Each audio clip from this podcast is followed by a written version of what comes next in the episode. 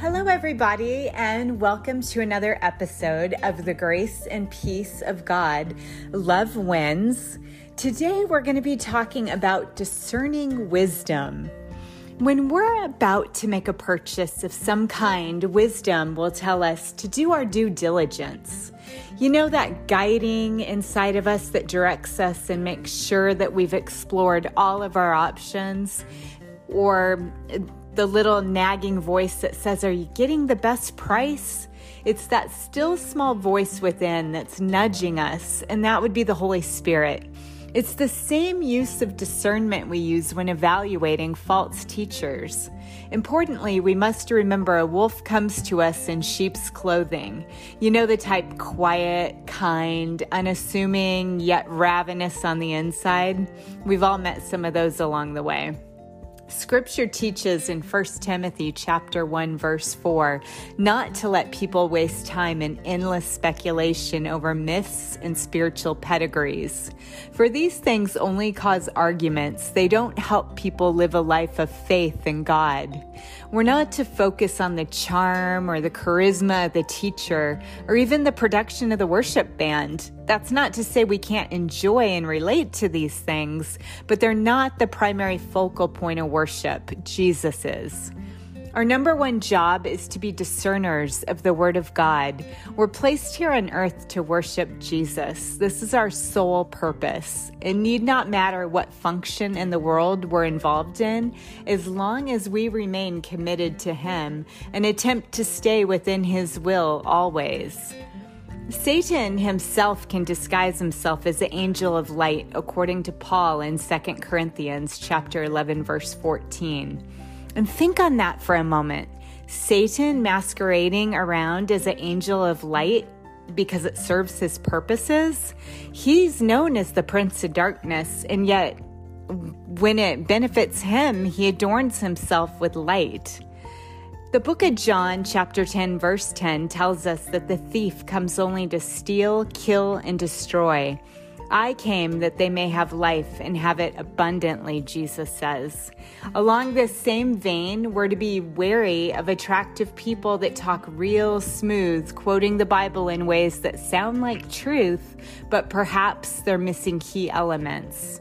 Remember how Jesus was led out into the wilderness by the Holy Spirit to be tempted by Satan himself for 40 days and 40 nights? He ate nothing and became very hungry. The book of Matthew, chapter 4, details this wilderness temptation. And Satan is able to quote the Bible as he has had thousands of years to work at mastering it. Yet he twists words to change meanings, and this is what he even attempted with Jesus out in the wilderness. The first temptation came when Satan said, If you are the Son of God, change these stones into loaves of bread. But Jesus said, No, the scriptures say people need more than bread for their life. They must feed on every word of God. Then the devil took him to Jerusalem, to the highest point of the temple, and said, If you're the Son of God, jump off. For the scriptures say he orders his angels to protect you, and they will hold you with their hands to keep you from striking your foot on a stone. Jesus responded with the scriptures also say, Do not test the Lord your God.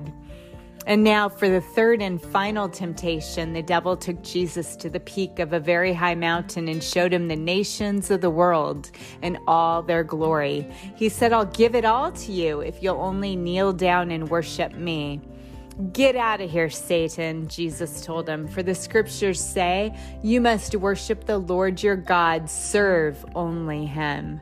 The devil was doing all he could to get Jesus to sin. And sometimes we have people in our lives who willingly or unwillingly try to cause us to sin. They may present their argument to us in an attractive way, but if we know it's wrong, we need to steer clear of it. Discernment for all of God's word is what will keep us walking the straight and narrow path. People have been attempting to take scripture verses out of context for thousands of years to fit their narrative. and their point of view. 2 Timothy chapter 2 verse 15 tells us to work hard so God can approve us. Be a good worker, one who does not need to be ashamed and who correctly explains the word of truth. When we do this, we'll be able to spot errors of interpretation from others. False teachers love to stir up strife and division and squabble over unimportant details. Real obedience, like what Jesus demonstrated, only comes when an opportunity to disobey is present. Trials are common throughout the Bible. In Deuteronomy chapter 8 verse 2, the children of Israel were led into the wilderness to humble and test them. God wanted to find out would his children obey him? Satan continually tempts God's children. His tactic nor strategy has not changed since the inception of creation. He tempted Eve in the Garden of Eden, and we all know how that turned out. He wants us to live life His way or our way, but definitely not God's way. Think about this the next time you're tempted to give in to temptation. Had Jesus given in to Satan when he was pushing Christ to declare his kingship early, the mission for Jesus coming to earth to die for the sins of humanity, past, present, and future, and sacrificially giving us the free gift of eternal life would have been a failed mission. When we give in to temptations, it's possible Satan is attempting to block God's purpose for our lives. So remember, the temptation is not the sin. It only becomes sin when we give into it. I don't know about you, but hands down, I'm not tempted when I'm in church or I'm home singing praises to God in the highest. Temptations come when we're tired, hungry, or after we've had a mountaintop experience. This is when we're the most susceptible. Maybe we're lonely or have a big decision to make. This is when he will strike. Or the other strategy the devil uses to attack us comes through our own strength that leads to pride. Proverbs chapter 16, verse 18 puts it this way Pride goes before destruction, and haughtiness before a fall. Now, haughtiness is an arrogant attitude. And when Satan tempted Jesus to turn the stone into bread to alleviate his extreme hunger, that wasn't a sin. It wasn't the act, it was the reason behind the act that would have made the fulfillment of the temptation sin. The devil was offering Jesus a shortcut. This was, of course, at the expense of Jesus' long range goals. This is an example of just how insidious Satan is. He often works by tempting us to act outside of God's permissive will. The act is not the problem. Again, it's the reason coupled with wrong timing. We can be discerning when we ask the Holy Spirit, Is this you leading me, or is this Satan deceiving me? The good news is the devil didn't thwart God's purpose Jesus was not diverted from God's will. The devil exerts the world as his playground. Jesus didn't refute this fact while he was being tempted in the wilderness. However, Jesus refused to validate him and worship him. Jesus knew he would redeem man at the cross upon giving up his very life for us. There was no need to join forces with a corrupt angel. Jesus knew scripture inside and out and would choose which verse to use out of his armory to fight Satan with. We learn through this wilderness experience not to tempt God. Sometimes false teachers show up as friends or business associates. They may attempt to persuade us to do something we know is wrong, all the while backing it up with scripture. To help you remember, think of the acronym TAR, T A R. T is temptation isn't sin. A, the act may not necessarily be sin. And R, the reason is the qualifier. Deuteronomy chapter 6 verse 16 tells us not to test God except in one area. Malachi chapter 3 verse 10 okays testing God in tithing by saying bring all the tithes into the storehouse so, so that there will be enough food in my temple. If you do, says the Lord Almighty, I will open the windows of heaven for you. I will pour out a blessing so great you won't have enough room to take it in. Try it. Let me prove it to you. Wow, what an awesome promise. This is a message for the next time that deserves attention from God's children. Back in the day, the religious elitists, who were known as Pharisees, considered wealth to be proof of a person's righteousness, approval by God. This was an example of false doctrine. Correct doctrine teaches that we are God's elect, whom He chose for a specific purpose or destiny, or justified, made righteous, not guilty, upon accepting the free gift of salvation when we come into agreement believing Christ's finished work upon the cross. Christ was our atoning sacrifice. At this point, we're the righteousness of God because of Jesus. It has nothing to do with anything that we did and everything to do with what He has done for us. Our remaining days are spent being made holy or sanctified through the work of the Holy Spirit. In the book of Luke, Jesus tells a parable about the rich man and the beggar. Now, the tables are turned in this story. The beggar's rewarded, and the rich man is punished. The rich man actually goes to hell because he was selfish, not because of his wealth. The rich man would not feed Lazarus, the beggar, or take him in and care for him. His heart was hardened, even though he had been greatly blessed upon the earth. Our money can be a tremendous gift and blessing if we use it properly. Jesus blesses us so that we may be a blessing to others. This rich man wanted to get word of his fate to his five brothers so they could make better choices and escape hell.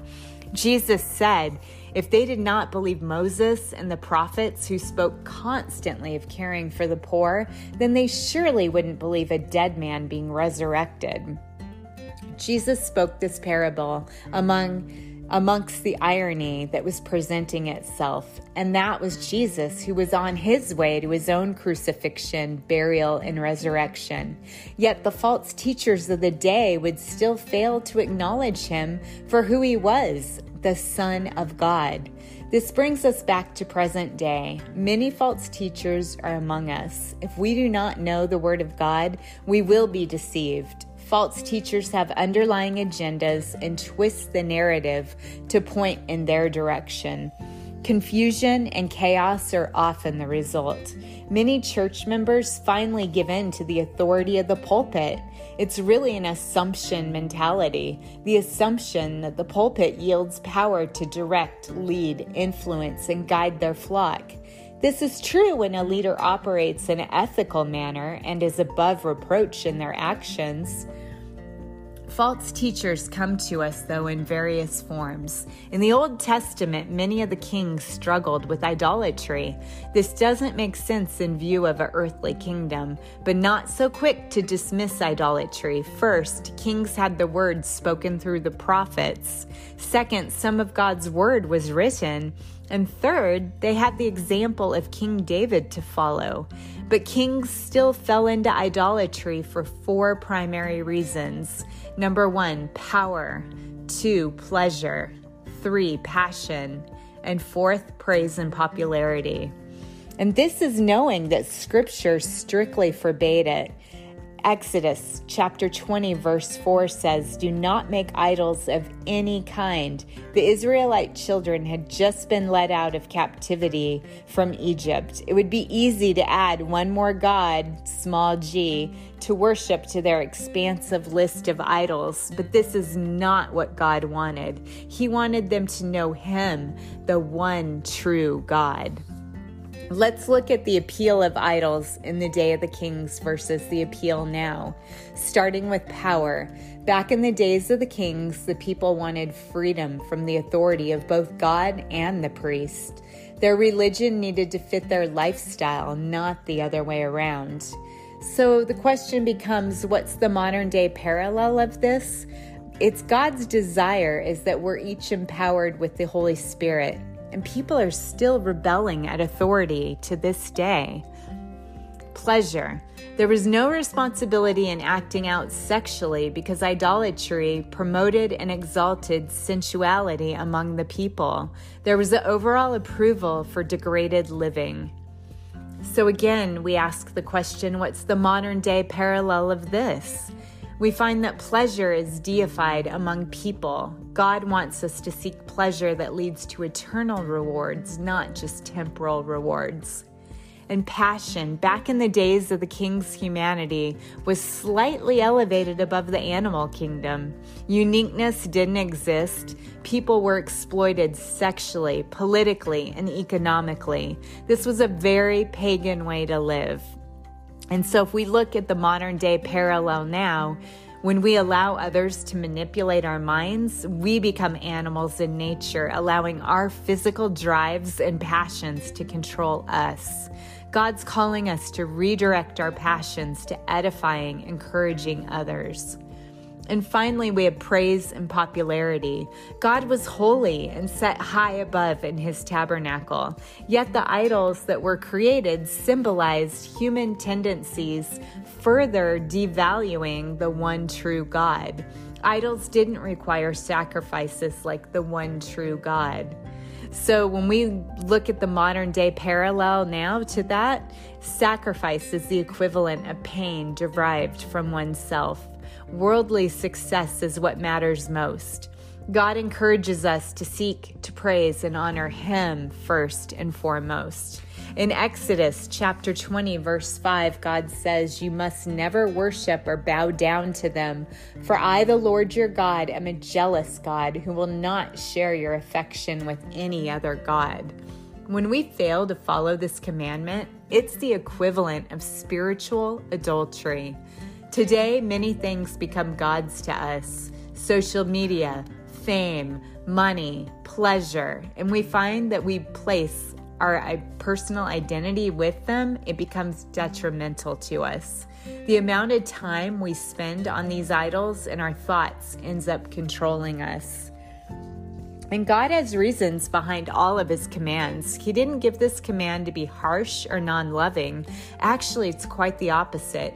He loves us so much that he set up guardrails for his children to thrive in. We need to keep first and central in our lives to live a life worth living, giving all deference to Jesus.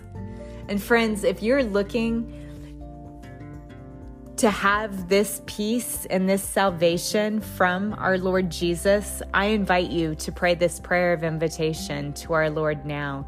Simply repeat, Lord Jesus, I repent and turn away from my sins. Come into and take up residence within my heart. I believe your blood was shed for all who believe that you took on the sins of humanity at the cross of Calvary. And friends, if you prayed that prayer of salvation with me, then I believe that today you were born again spiritually. Your next step is to read God's word daily so he can guide, direct, and reveal himself to you. Get into a good Bible based church where you're surrounded with other believers, and let me be the first to congratulate you on the most important decision that you will ever make. Congratulations. Amen.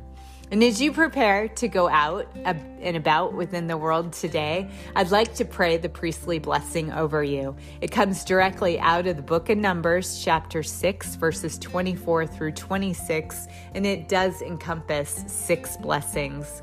May the Lord bless you and protect you. May the Lord smile on you and be gracious to you. May the Lord show his favor and give you his peace. Amen.